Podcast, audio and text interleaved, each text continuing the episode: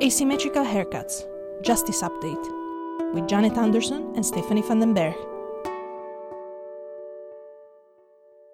Hey, Stephanie, you've been busy. Yeah, I spent all day at the Kosovo Specialist Court for the beginning of their first trial ever. And then, just as I got off my bike to go home, I realized that uh, judges had allowed the opening into a Philippines investigation. And then I had about an hour at home digesting that news before dashing off to a Srebrenica play by, done by one of our former interviewees on the podcast. Yeah, there's so much I need to know about all of this. Um, but um, first, um, I know there's a lot to get through. Why don't we just stick with your special interest topic and uh, just do the Balkans?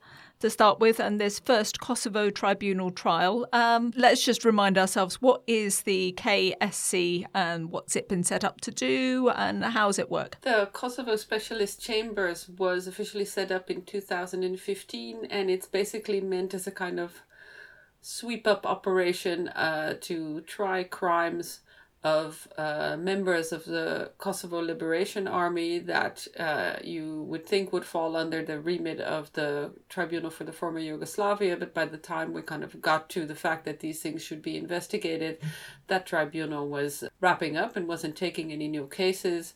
And so, under pressure from the European Union, Kosovo was kind of forced to open this court to try former KLA commanders. But because of the sensitivities and the fact that this is a a very complicated case in Kosovo. It's it's completely staffed by internationals and seated in The Hague just to uh, avoid witness intimidation. Yeah, I mean, it's complicated, as uh, you've just uh, said, but uh, more grist to our mill because it's down the road in The Hague. Um, I think one of the main issues has been how the court has seen itself. We did um, podcasts with uh, like Una uh, Haidari about that, and we also did one earlier with uh, Madge Graston about it. I mean, there was this thing, isn't it, that people in Kosovo actually see this court as a bit unfair, that it's kind of been imposed from the outside, um, that it's sort of their freedom heroes versus the court. Um, was it one of their heroes who was in the court this week? Eh, well, Salih Mustafa, the person on trial here, is a relatively minor fish. He doesn't inspire the dedication and the flag waving from protesters that we saw when the former Kosovo president Hashim Thaçi came to court. But of course, this is the first trial. Uh, so it's symbolic, and everybody in the courtroom knew it, and everybody took advantage of their kind of day in the sun for the publicity of this court. Oh yes, I remember those first days in uh, in court, and uh, everybody has something to say. So why don't you set the scene for us? Well, I think uh, when Salih Mustafa walked in, you could already see that he was uh, not about to make this easy for the court. In earlier hearings, he wore a suit but now he appeared in a tracksuit and hoodie in uh, uh, red and black colors of the uh, Albanian flag.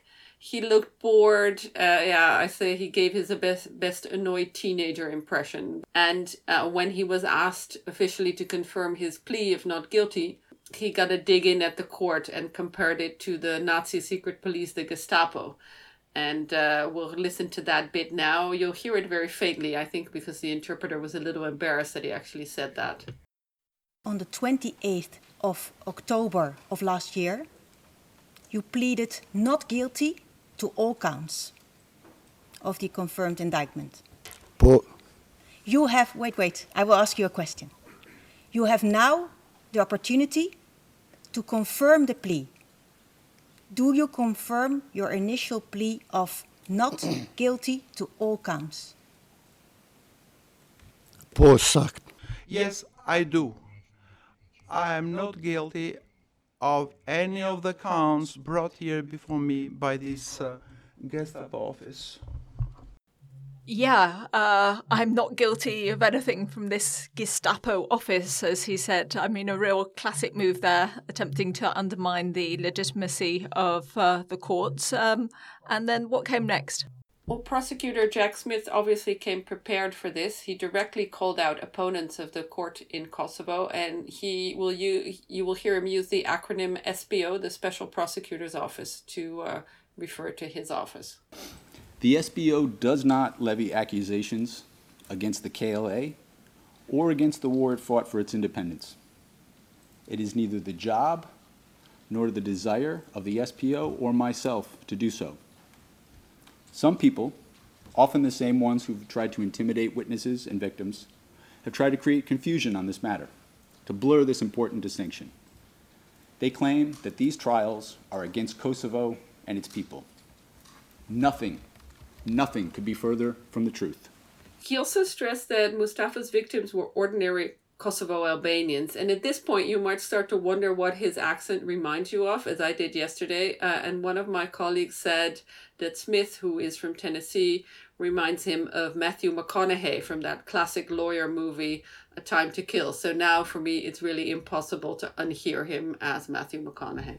You will see that the victims of Mr. Mustafa, the accused, were all fellow Kosovar Albanians. I say that again. The victims of Mr. Mustafa were fellow Kosovar Albanians. These people, they were not enemies of the state of Kosovo. They were not spies. They were fellow community members, innocent Kosovar Albanians whose only crime was to be viewed, for one reason or another, as an impediment to the KLA and certain of its leaders, and thus labeled as collaborators. Now, for those who've been opponents of this institution, who have sought to obstruct the work of this court and my office at every turn, this is an inconvenient fact, but it is a fact nonetheless, an unassailable fact. The truth, the truth as will be laid before this court in the coming weeks, is that certain KLA leaders, including Mr. Mustafa, used their power to victimize and to brutalize fellow Kosovar Albanians, including individuals whose only crime was to have political views that differed from those of the KLA and its leaders. And of course, uh, to leave no stone unturned, Smith also addressed the argument that is often heard from Kosovo side is that the Serb forces did much, much worse. As a prosecutor, it is beyond my remit to argue to you or decide what wars were just and what wars were not but I can say with conviction that war crimes on one side do not justify war crimes on the other side. Perhaps just as importantly, I know that truth never damages a cause that is just. To those who do not have confidence in the fairness and the transparency of these proceedings, I say watch this trial and watch those that follow. Watch how this court functions and then judge. I'm really interested to see also exactly how the uh, defence comes back on some of these things and what their strategy is going to be. And I'm sure, of course, we'll we'll cover that uh, later. But uh, anything else you want to uh, point up from what Smith had to say?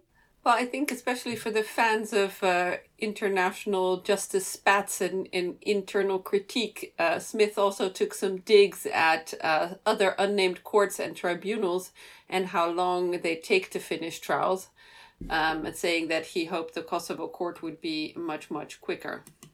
I also firmly and deeply believe this court represents an opportunity to show that international criminal justice can work, that trials do not need to take years to complete, that justice can be thorough, reasoned, transparent, efficient, and fair, that we can take the best from past tribunals, that we can apply rigorous standards for lessons learned and achieve a functionality and a practicality for this institution that has frankly eluded other criminal justice institutions in the past.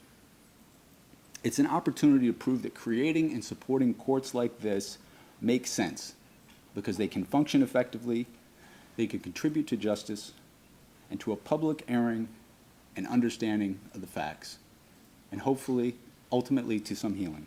Well, he's not wrong. Yeah, it's true that uh, some other tribunals have taken a long time. I've just been writing again about the special tribunal for Lebanon, but um, it could uh, come back to uh, bite him if this does take a long time yeah, he sounds uh, he sounds super confident now, uh, but you know uh, we've heard that before from prosecutors. He hasn't been uh, tested kind of in in practice against the lawyers who make it basically difficult for the prosecutor. So I think the best is to do what he asks and judge him on uh, what the record will show. He sounds confident now, but I'm not entirely sure that he will be uh, after this trial. Well, yeah, as uh, we've just said, uh, we'll definitely come back and uh, check and see how the defence is going uh, later on.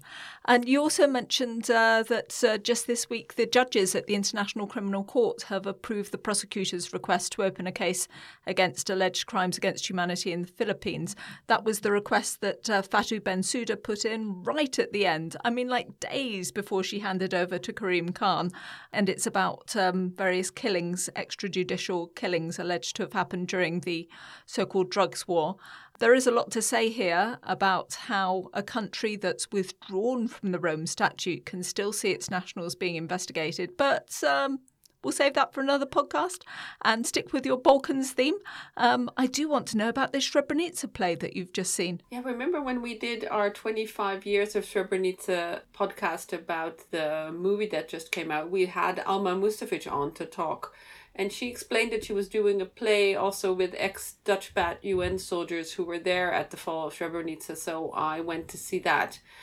I, I really recommend it to all of our listeners who understand Dutch, and we'll, we'll put a link in the show notes to uh, where this play is going to go. It's also going to go in The Hague and Rotterdam soon. So, um, I thought it was really well done, and for a complete like genocide and Srebrenica nerd who's read all the books, seen all the documentaries, was at the trials, all those things, it still kind of brought me new insight and and showed me a different facet of it that I that I hadn't known before. So so I thought it was absolutely fascinating. Well, I definitely plan to see it myself when it's in The Hague, and um, yeah, I probably like you really enjoy different ways of looking at this world, whether it's an art exhibition, a film, uh, or a theatre piece. In in that case, but um, yeah, I'm uh, I'm glad that you got to see it. I hope I will too. Yeah, I think this show should be toured around, and every high school in the Netherlands should see this, because I have big opinions about how little we know about Srebrenica and what is taught about Srebrenica, and I think this would make a huge difference. But I was happy to hear Alma said that they were actually showing it in school. So yesterday, before they did the evening show in Leiden, they actually went to a high school to show this this play. So so they are kind of getting it out there. So uh, that's great news. Well, Great to hear uh, about that, uh, but that's all that we're going to cover in this uh, edition. Uh, I know that you're working hard on editing the full length episode that we've got coming up, which is about how to support local prosecutions, which also has a Kosovo connection. So we'll keep with the Balkans theme. Always with the Balkans theme. Thank you. Bye. Bye. This was Asymmetrical Haircuts, your international justice podcast created and presented by Janet Anderson and Stephanie van den Berg. Music is by audionautics.com, and you can find show notes and everything about the podcast on asymmetricalhaircuts.com. This show is available on every major podcast service, so please subscribe, give us a rating, and spread the word.